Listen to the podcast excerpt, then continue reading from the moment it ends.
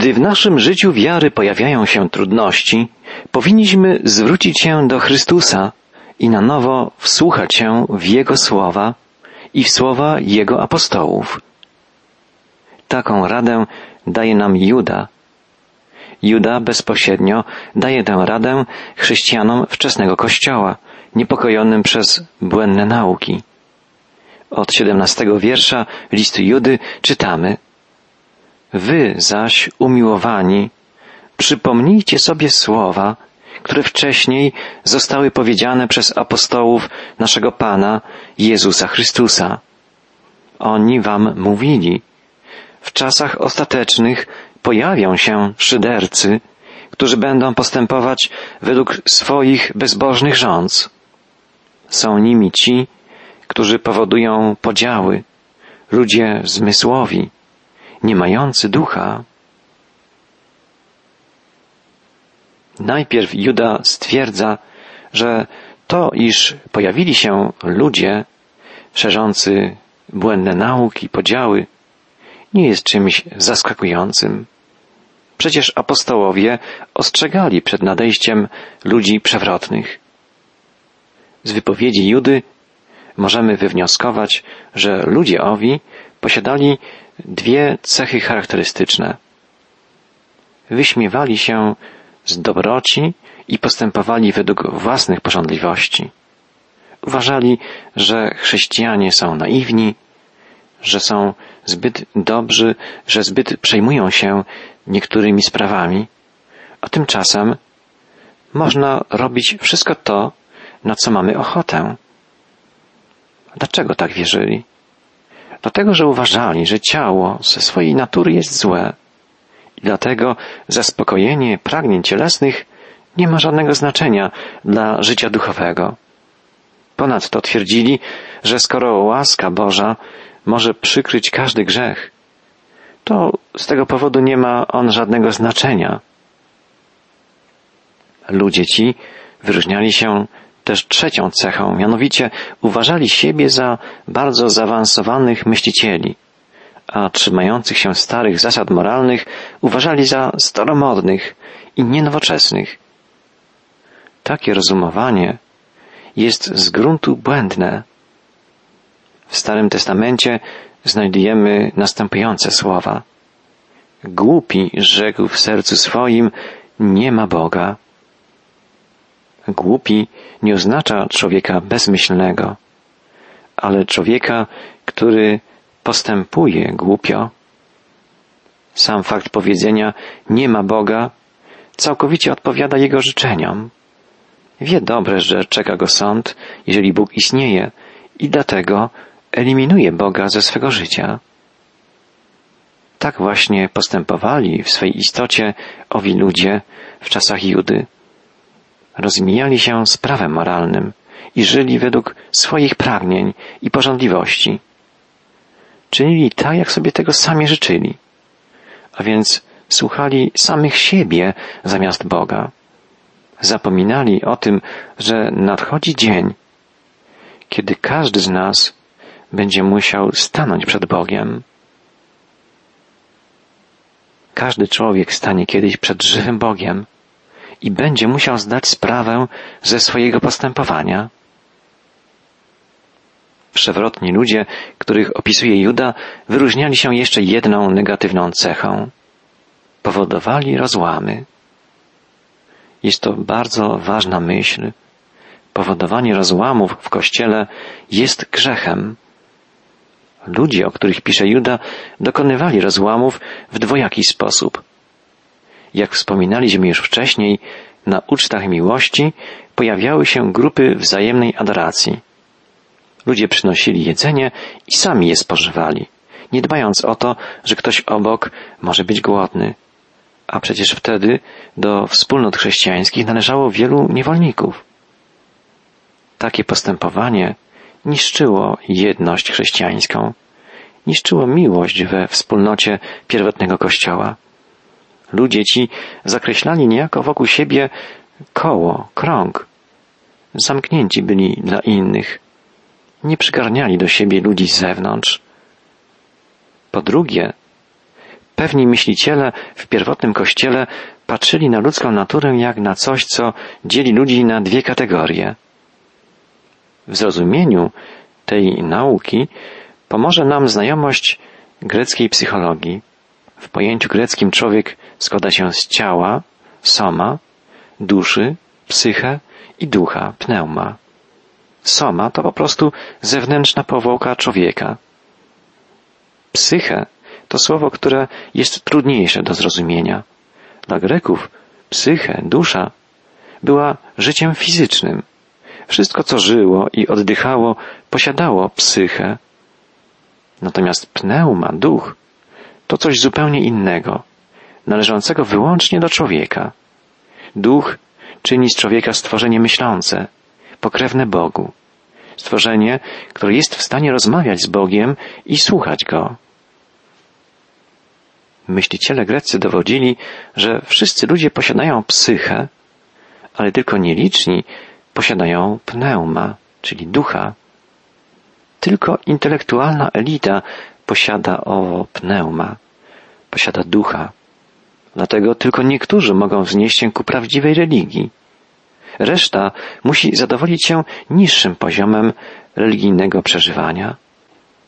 Dzielono więc ludzi na dwie kategorie. Jedną z nich stanowili psychikoi, czyli ludzie żywi fizycznie, ale martwi duchowo. Można było nazwać ich cielesnymi stworzeniami. Wszystko, co posiadali, to ciało i krew. Rozwój intelektualny i przeżycie duchowe były poza zasięgiem ich możliwości. Drugą kategorię stanowili ludzie zwani pneumatikoi, którzy byli w stanie posiąść prawdziwe poznanie intelektualne i prawdziwe poznanie Boga. Byli w stanie uczestniczyć w przeżywaniu duchowym. Ludzie ci tworzyli w porównaniu z resztą intelektualną, duchową elitę. Ponadto ludzie uważający się za duchowych byli przekonani, że nie obowiązują ich prawa rządzące ludzkim zachowaniem. Zwyczajni ludzie mogą przestrzegać przyjętych zasad, ale oni stoją ponad wszelkimi zasadami. Dla nich grzech nie istnieje. Mogą czynić cokolwiek chcą. Powinniśmy pamiętać, że i dzisiaj są tacy ludzie, którzy uważają, że stoją ponad wszelkimi prawami. Są tak pewni siebie, że nie odmawiają sobie żadnej przyjemności. Juda bardzo wyraźnie, zdecydowanie potępia tych, którzy wszystkich poza sobą uważają za niższych. Kieruje ku nim ich własne słowa. To wy, grzmi jego donośny głos, jesteście psychikoi, czyli zdominowani przez ciało. To wy nie posiadacie pneuma, prawdziwego poznania ani przeżywania Boga. Chociaż ludzie ci uważali się za prawdziwie religijnych, uważali siebie za elitę duchową, nie mieli nic wspólnego z Bogiem, nie znali Boga. Dla ludzi tego pokroju religia to po prostu intelektualna gra. Stanowi dobry sposób na usprawiedliwianie własnych grzechów. Jest to fałszywe podejście do spraw wiary.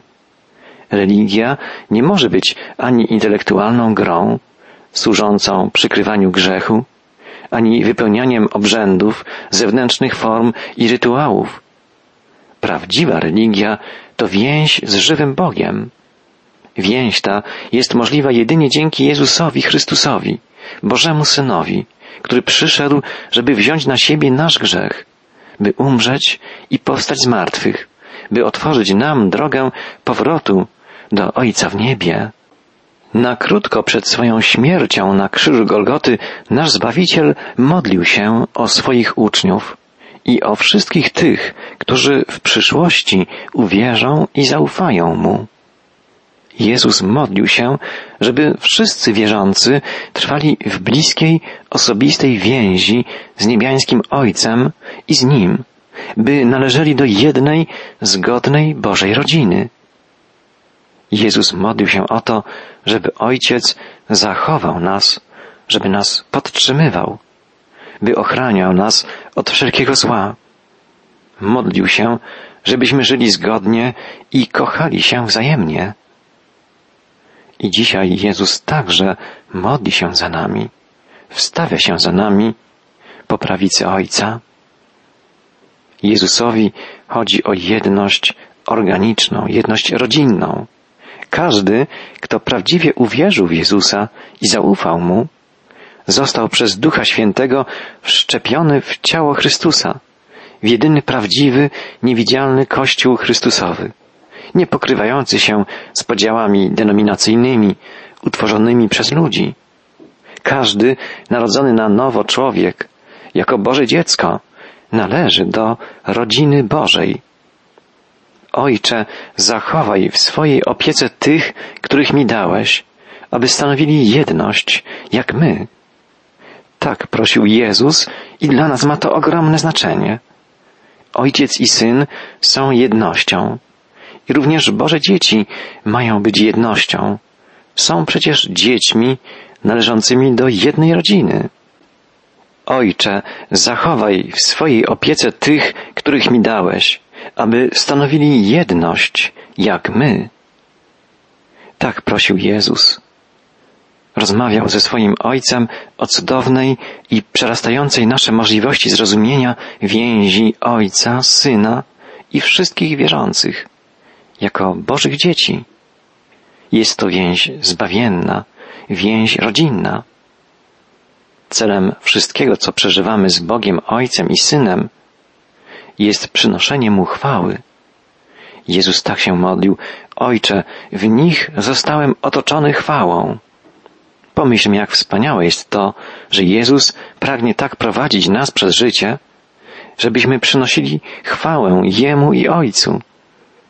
Drogi przyjacielu, jeśli pragniesz być uczniem Jezusa, to pomyśl o tym, że jest to bardzo zobowiązujący i trudny, ale także wspaniały i radosny przywilej. Wsłuchaj się w słowa Jezusa. Modlił się on, teraz do Ciebie idę, Ojcze, i mówię to na świecie, aby mieli w sobie moją radość w pełni. Mimo, że Chrystus modlił się na krótko przed swoją śmiercią, mówił w modlitwie o radości. Jezus pragnie, żeby życie Jego uczniów było radosne. Chce, żeby ich radość była pełna, to znaczy niczym nieograniczona. Chrystusowi wcale nie podobają się smutne, długie twarze tak zwanych porządnych, poważnych chrześcijan.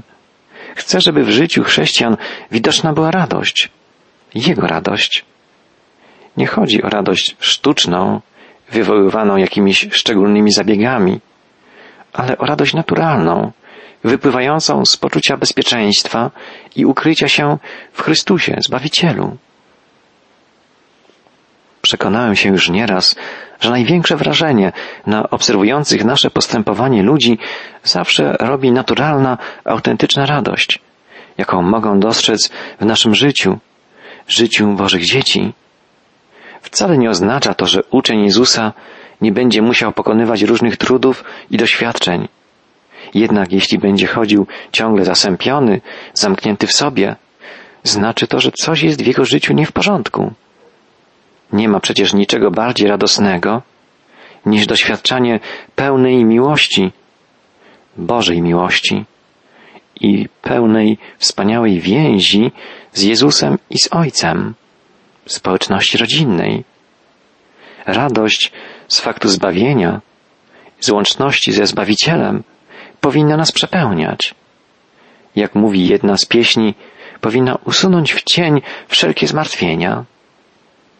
Ja dałem im słowo Twoje, a świat ich znienawidził, ponieważ nie są ze świata, jak ja nie jestem ze świata.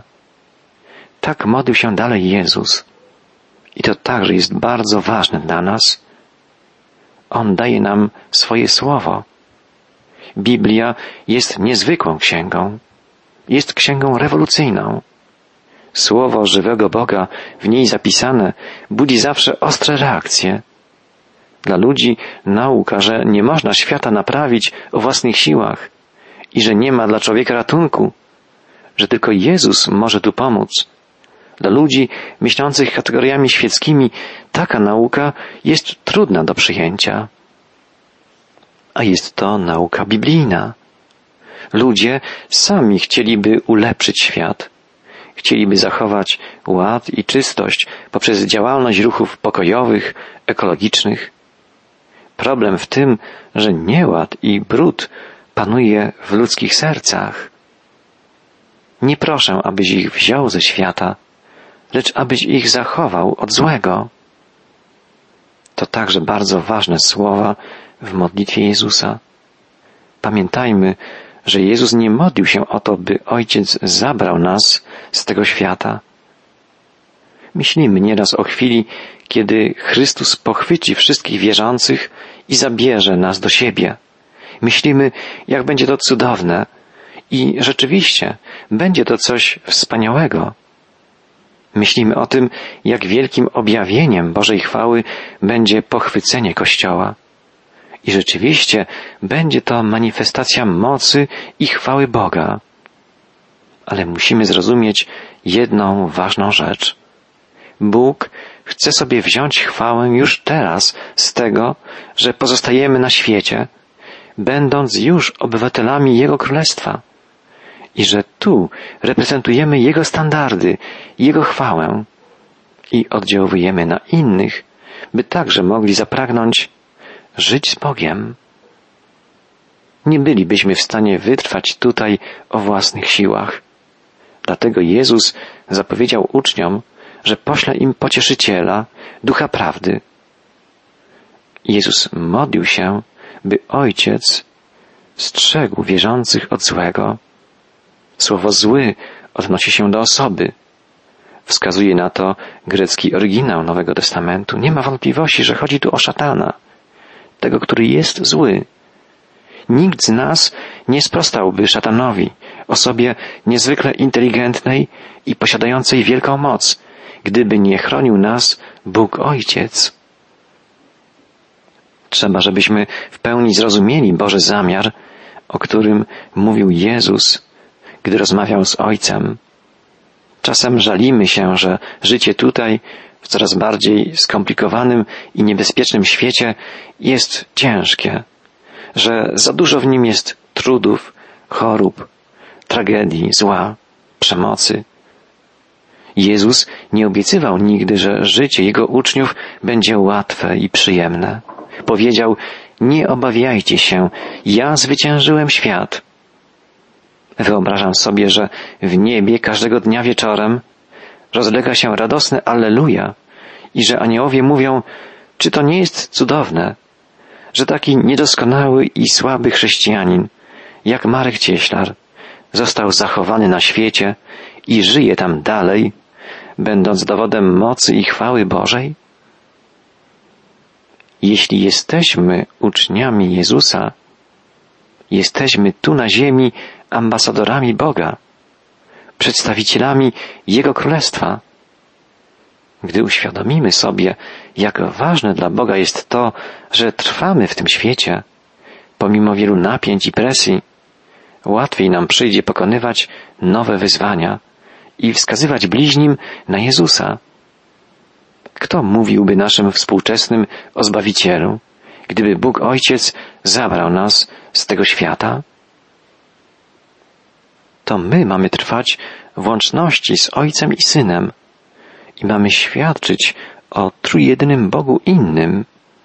To jest prawdziwa religia. Więź z Chrystusem, więź z Bogiem i świadczenie o Nim wszystkim otaczającym dookoła nas ludziom. Jezus modlił się, nie są ze świata, jak i ja nie jestem ze świata. Poświęć ich w prawdzie Twojej, Ojcze. Słowo Twoje jest prawdą. Uświęcić znaczy przede wszystkim oddzielić. Człowiek wierzący nie należy tak naprawdę do tego świata jest od Niego oddzielony. Jest obywatelem Królestwa Bożego. Należy do Chrystusa. Człowiek odrodzony żyje nadal na świecie, ale jego życie ma zupełnie inny sens, inny wymiar, inny cel niż życie tych, którzy nie zaufali Chrystusowi. Człowiek narodzony na nowo jest uświęcany przez Słowo Boże. Ta prawda wynika ze słów Jezusa. Słowo Boże objawia myśli Boga, objawia nam Jego wolę, objawia nam Bożą prawdę. Gdy czytamy Boże Słowo, gdy je studiujemy, rozważamy, odkrywamy, jaka jest wola Boga odnośnie naszego życia i naszego działania. Możemy służyć Bogu i świadczyć o Nim jedynie wtedy, gdy znamy Jego Słowo i gdy żyjemy według Jego nauk. Jak mnie posłałeś na świat, tak i ja posyłam ich na świat i za nich poświęcam siebie samego, aby i oni byli poświęceni w prawdzie. To następne wspaniałe słowa Jezusa ukazują nam sens naszego życia tutaj, na ziemi. Jeśli jesteśmy własnością Chrystusa, jesteśmy Jego posłańcami. Jezus rozesłał swoich apostołów na cały świat z zadaniem niesienia wszystkim ludziom poselstwa Ewangelii. Nasz Zbawiciel posyła i nas, wzywa nas do kontynuowania tego zadania. Jezus posłał swoich apostołów na świat, tak jak Ojciec posłał tutaj swego Syna. Chrystus jest zarówno arcykapłanem, jak i ofiarą złożoną dla odkupienia grzeszników. Jego apostołowie również stali się kapłanami Boga i ponieśli śmierć dla Ewangelii. Każdy człowiek wierzący jest dzisiaj współkapłanem Chrystusa. Piotr pisze o tym zdecydowanie w swoich listach apostolskich. Co to oznacza? Że każdy z nas, zbawionych, odkupionych przez Jezusa, powinien czuć się powołanym do służenia Mu i do ponoszenia dla Niego ofiar. W czasie reformacji odkryto na nowo potrzebę powszechnego kapłaństwa wierzących. Zauważono wówczas, że każdy chrześcijanin, czyli każdy człowiek należący do Chrystusa, może i powinien wzorować się na służbie kapłańskiej samego Pana. Pomyślmy, Jezus, chodząc po ziemi, nauczał, czyli głosił Słowo Boże i wstawiał się za ludźmi u swego Ojca. Rozmawiał z Ojcem na osobności albo w obecności uczniów. Także i w naszym przypadku głoszenie Słowa Bożego i modlitwa wstawienna to dwa główne elementy kapłaństwa. Powinny one występować w naszym codziennym życiu. Drogi przyjacielu, jeśli jesteś własnością Jezusa Chrystusa i pragniesz żyć jako Jego uczeń, pragniesz wskazywać na Niego innym, możesz i powinieneś być współkapłanem Chrystusa. Możesz i powinieneś głosić Boże Słowo. Będziesz do tego zdolny tylko wtedy, gdy sam będziesz się karmił Słowem Boga. Pamiętaj, że głoszenie prawd Bożych to nie tylko mówienie, ale i czynienie, że nasze czyny mówią głośniej niż słowa. Pamiętaj też, że drugim niezbędnym elementem służby Chrystusowej jest modlitwa. Mówię pamiętaj, a powinienem mówić pamiętajmy. Pamiętajmy o ludziach, których znamy, którzy tak bardzo potrzebują pomocy. Módlmy się o nich, bo tak czynił nasz Zbawiciel. I tego przede wszystkim potrzebują zgubieni grzesznicy. Potrzebujemy tego my sami. Potrzebujemy modlitwy. Potrzebujemy ciągłego poznawania i studiowania Słowa Bożego. A więc módlmy się, kiedy jesteśmy w domu, kiedy idziemy do pracy. Módlmy się, kiedy wstajemy i kiedy się kładziemy do snu. Módlmy się w pojedynkę i módlmy się wspólnie. Studiujmy Słowo Boże. Codziennie, kiedy tylko możemy. Dzięki modlitwie, dzięki trwaniu u boku Jezusa, dzięki pielęgnowaniu osobistej więzi z niebiańskim Ojcem, dzięki studiowaniu Słowa Bożego, możemy, jako Boże dzieci, zmieniać świat wokół nas, przynosząc chwałę Bogu, służąc pomocą otaczającym nas ludziom. tylko taka religijność ma sens. Miłujmy Boga i kochajmy ludzi. Do tego wzywa nas nasz Pan i Zbawiciel.